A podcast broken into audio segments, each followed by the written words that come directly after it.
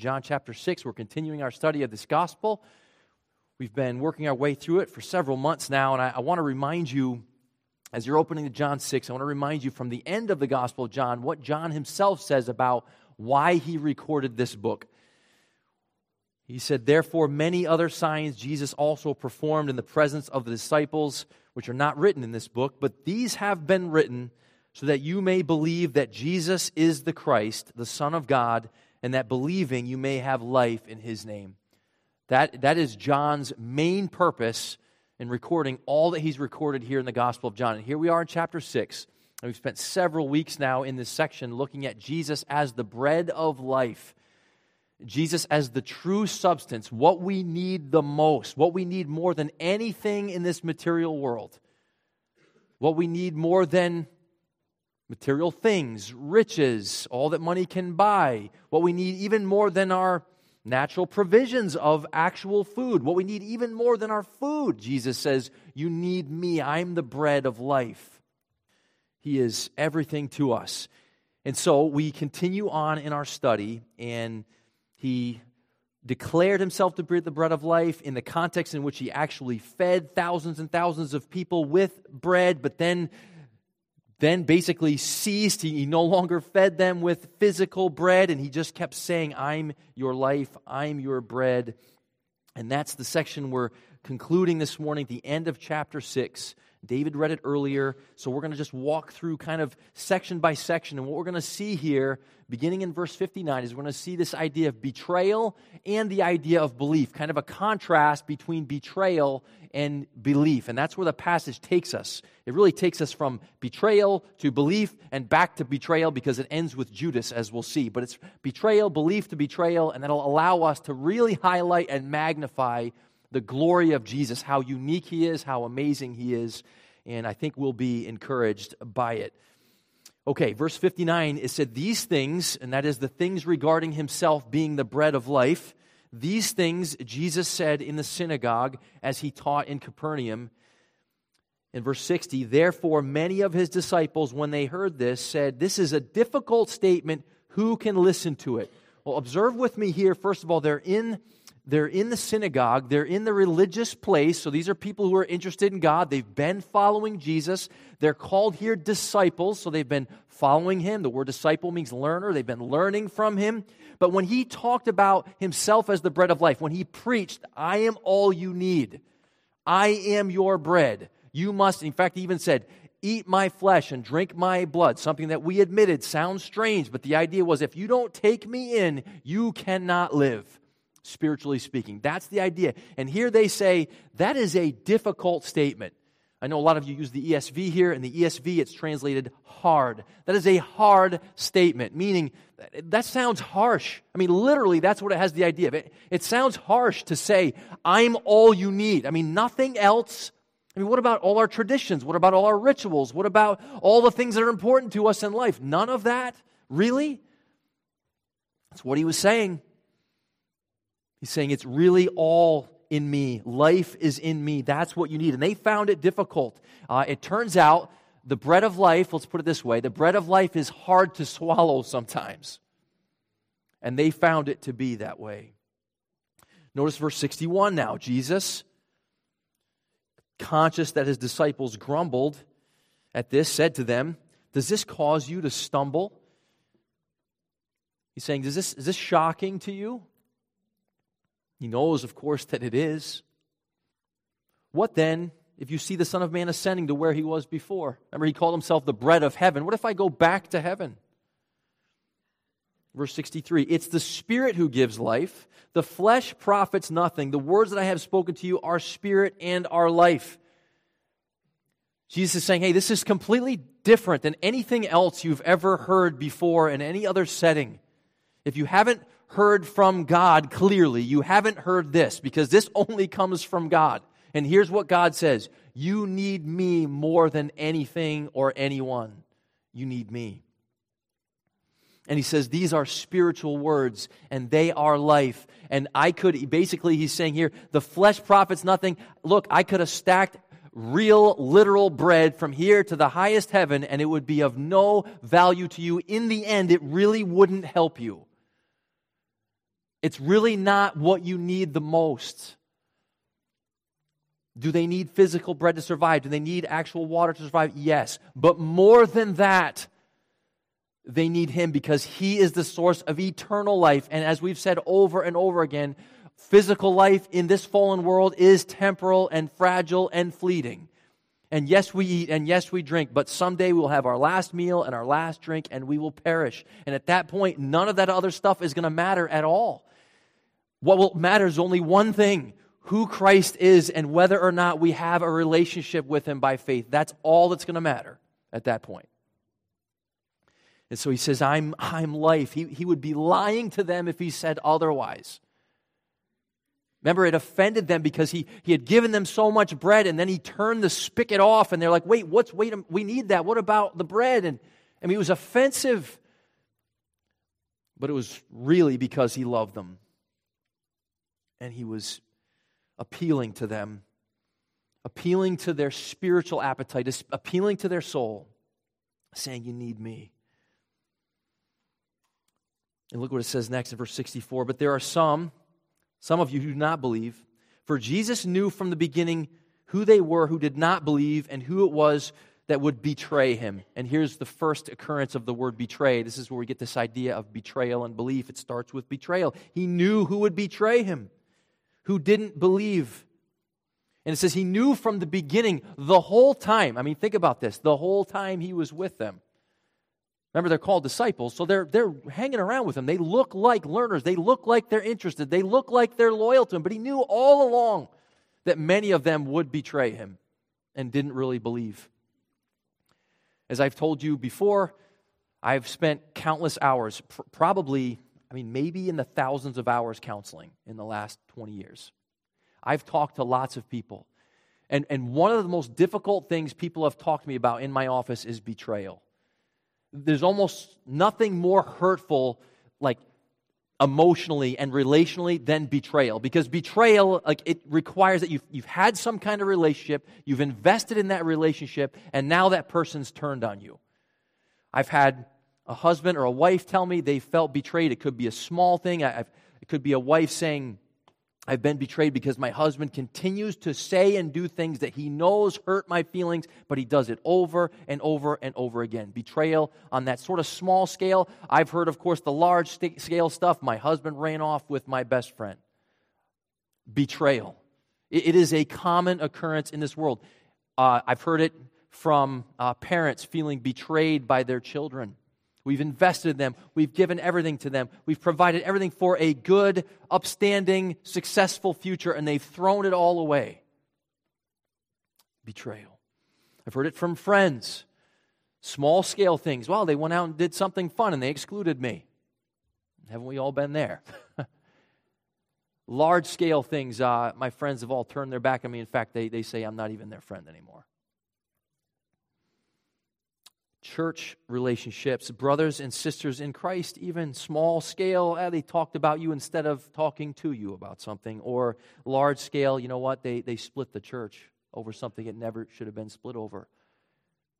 I mean, I've heard so many stories, and I've lived my own story. And in each one of our stories, we have both been victimized by betrayal and, ready for this, this is the harder pill to swallow, and we've victimized others by betrayal to some degree. That is the world we live in. That is our condition, naturally speaking. And we know it's true, and we've lived it and experienced it. Betrayal. It's a horrible part of life in this fallen, sinful world. And we're all guilty of it, and we've all been damaged by it across the board. And as I said, it, it, it, demands something that's so painful about it. One of the reasons that it's so difficult is because it demands it requires a prior relationship. And, and I, and I uh, this is fascinating. I've heard many times people say to me, and, and I've felt this way, and probably you felt this way, when you've been betrayed, man, if I would have known this person was going to do that to me, I never would have invested the time, the energy, the resources, the money, the friendship. The, I never would have done it. You ever felt that way? I, I bet you have. Heard it in my office many times. If I would have known that he or she or they would have turned on me. I mean, I never would have been so foolish as to give myself to that person. Jesus knew. He knew, it says in John chapter 1, he came to his own and his own received him not. He, he was under no delusions. He, he, didn't, he wasn't um, oblivious or naive. He knew exactly the context into which he was sending himself, in which the Father was sending him. He knew exactly what was going to happen. He knew this was going to play out this way. And he went, and he should say, he came anyway. He continued offering himself to people anyway including to this crowd of people that he was ministering to and doing miracles for and teaching and spending time with and pouring himself out for. He knew they would betray him and he did it anyway. He knew they, they couldn't grasp or understand or appreciate his worth.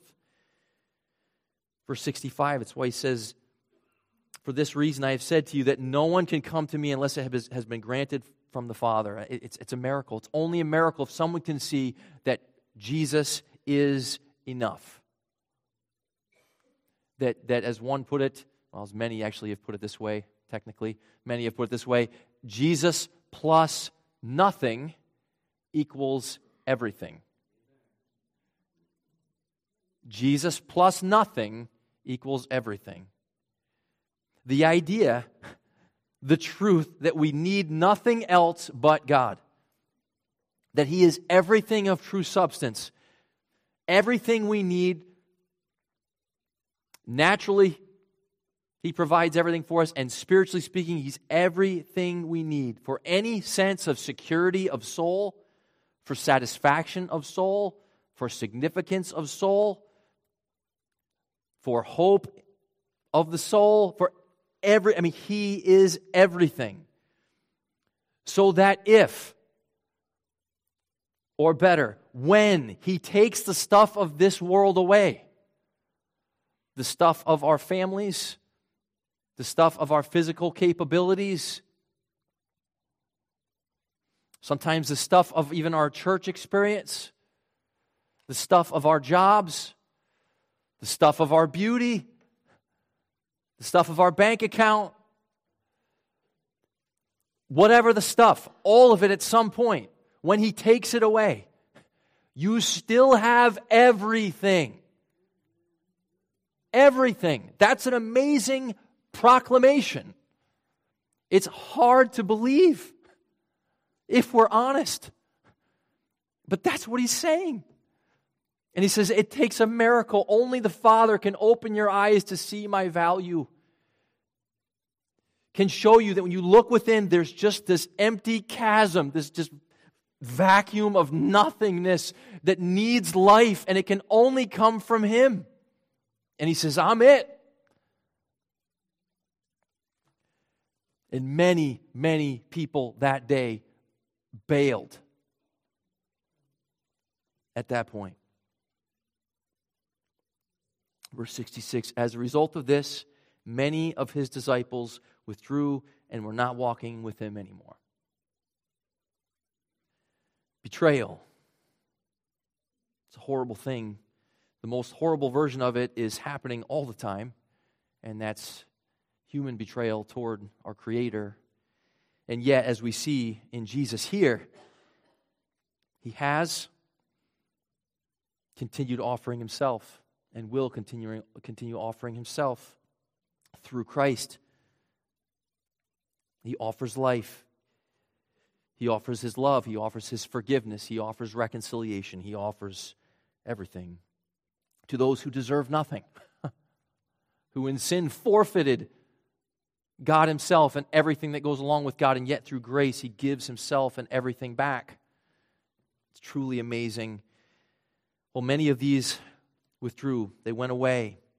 But we see here, this is awesome in verse 67. So Jesus said to the 12, You do not want to go away also, do you? You guys going to leave too? Just a few, just a small fraction of that huge crowd. And Simon Peter answered him, Lord, to whom shall we go? You have the words of eternal life. We have believed and have come to know that you are the Holy One of God. Jesus says there's nowhere else we can go. You have the words of life. You're the one we need. We just finished singing it.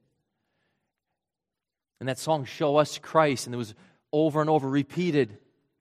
Where else can we go, Lord? Where else can we go? You have the words of eternal life. That's the heart cry of true belief. It says, I, I, look around, I look within myself, I look around at this world, I look at other people, I look at other things. I just, I just know they can't save me. That only my Creator can save me. You're the only hope we've got, Jesus. You're all we've got. And it has been said, you never really know Jesus is all you need until Jesus is all you have. And he's all we have of substance. And he says, We believe, we believe that you're the Holy One of God, the different one, the set apart one, the, the best one, the highest one, and that you have the words of eternal life. Well, notice now uh, in verse 70, it goes to the most obvious and the most notorious uh, betrayer of human history, Judas Iscariot. It says, Jesus answered them, Did I myself not choose you, the twelve, and yet one of you is a devil?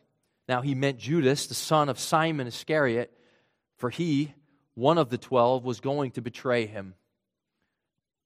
As I said, this is, this is the most well known betrayer of all of human history. Very few, there probably are some out there, but very few people name their children, their son, Judas. There's a reason for that.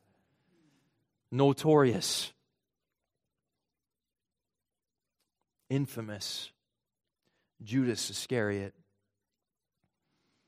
This is predicting what we're going to read about as we study through the Gospel of John. We'll see more and more. This is sort of foreshadowing of what's to come with Judas and his betrayal that takes place right there at the end of Jesus' earthly life and you know the story well. But I wonder if you've thought of how Christ continued to offer himself even to Judas. He said, I've chosen you, the 12. He chose Judas. And remember, we read earlier, he knew who would betray him, including Judas. He knew that, and he chose him anyway. And he continued to serve him and minister to him. And in John chapter 13, when Jesus stoops down and washes the disciples' feet, you know who is there with them? Judas is there with them. I mean, think about that with full knowledge of what's going to happen. And even when Judas comes into the garden a little bit later with the soldiers, ready to turn him over, and Judas greets him with a kiss, remember that? And Jesus greets him and says, Friend, do what you're going to do quickly. He calls him friend.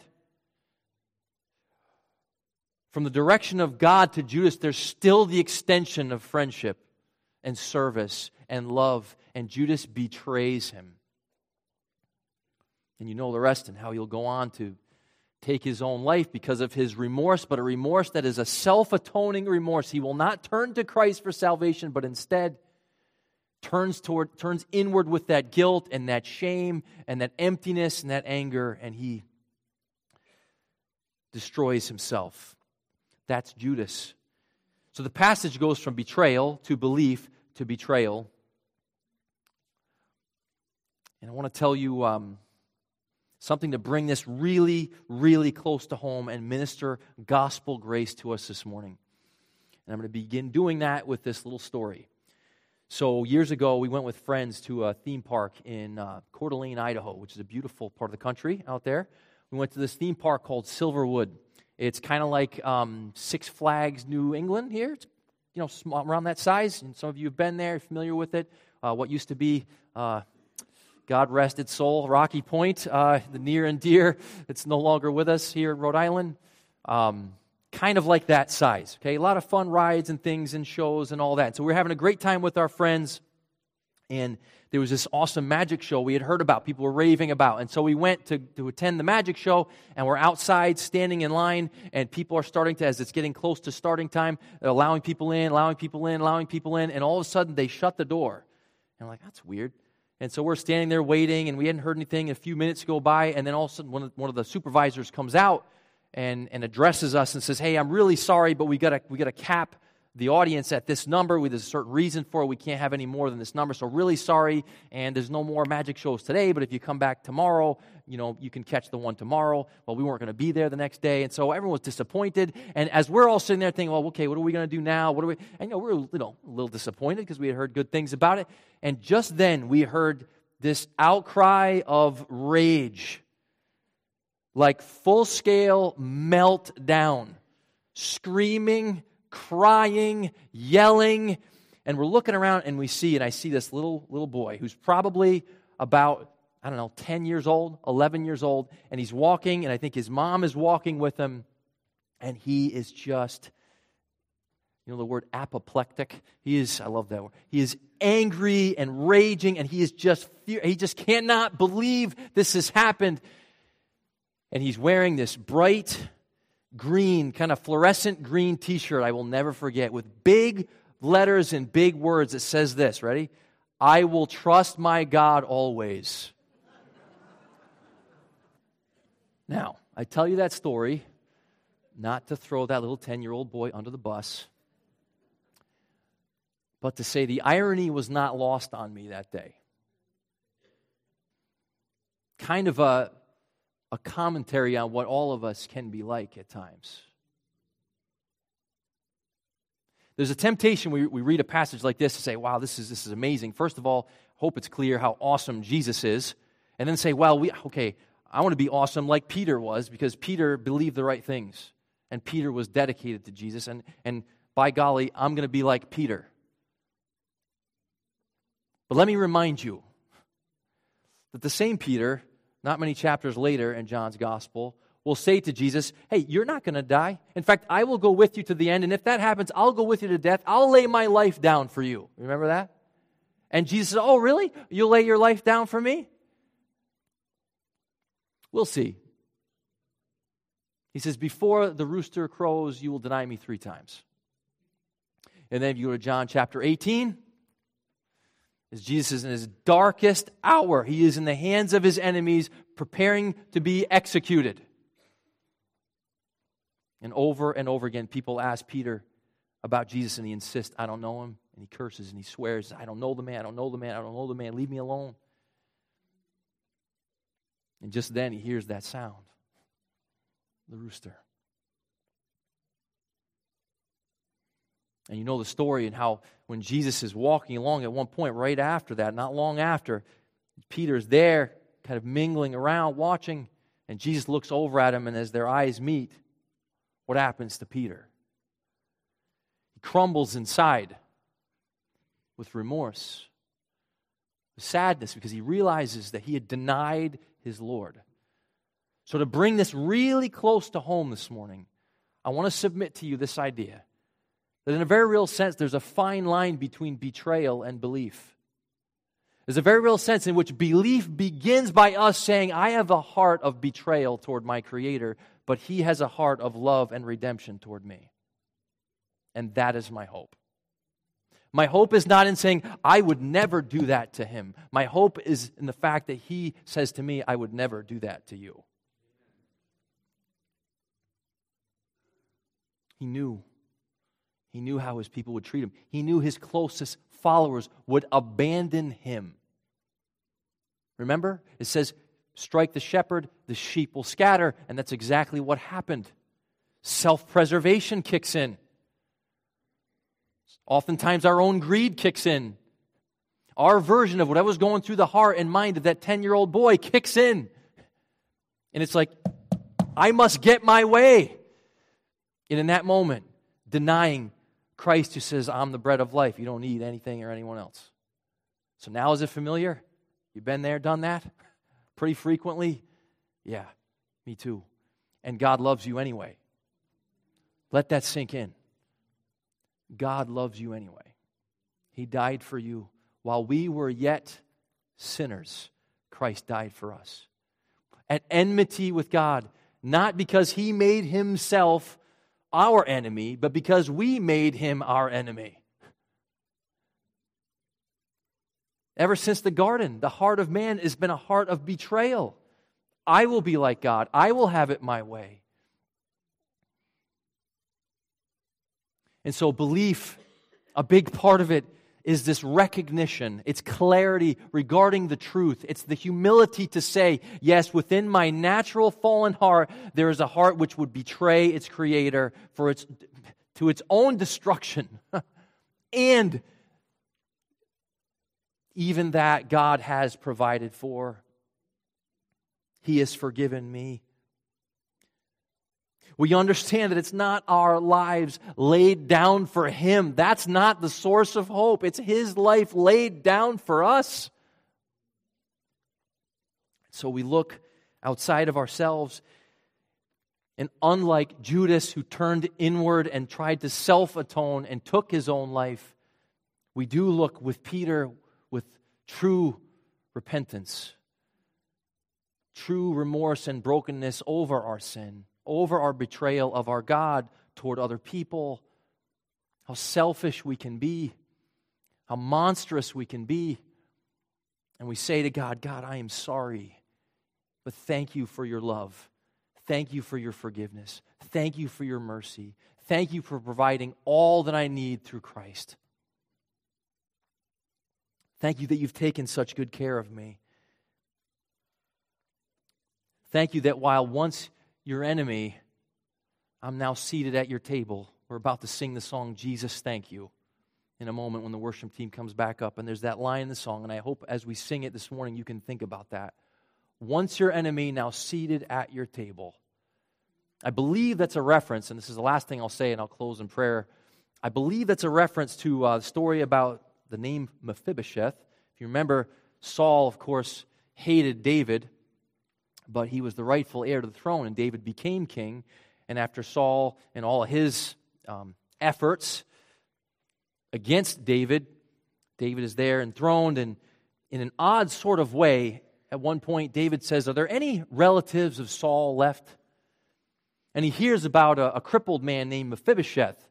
And uh, do you know what was customary for kings to do of any like next of kin or relatives of their enemies? You know what they would do? Customarily, they would execute them. Well, David heard of Mephibosheth and he said, Go get him and bring him to my courts. He's going to sit and he's going to eat with me and we're going to take care of him. A little picture, because you know who you know who's Mephibosheth? You and me. On the enemy side of the equation, and God says, You're seated at my table. That's the kind of love I have for you. That's the kind of love that gives you life that's the kind of love that is the only source of contentment and peace and joy. That's the kind of love that's going to take care of you forever and ever and ever and ever and ever. That's the kind of love you have from your God in Jesus. I hope that's encouraging to you this morning. Let's pray. Father, thank you for your word. Thank you for a passage like John chapter 6, where we see this contrast between betrayal and belief and where, as you help us to think deeply, where we realize there's some sense is a fine line between them. Because true belief begins with an admission of our betrayal that we've betrayed you, that we continue to betray you, and that if it were up to us, if we were left to ourselves and our own devices, we would choose death. We would choose our own way every time. But through your Spirit, you have drawn us to Christ. You've opened our eyes to see the infinite riches He offers us in relationship with Himself and with you. In restoration, in our restored relationship with you, all of grace, not of merit, not of good that we have done, all of grace. We are undeserving. Lord, we're amazed that, that we have fellowship with you now that we can enjoy, we get tastes of this fellowship, and in the end, in the, the future, in glory, we'll know nothing but fellowship with you, nothing but love, nothing but harmony with you and with one another forever, no more betrayal. We long for that day. We wait for that day. And we thank you that we get to participate because of what you've done through Jesus. Father, we love you in return, and we praise you. In his name we pray. Amen.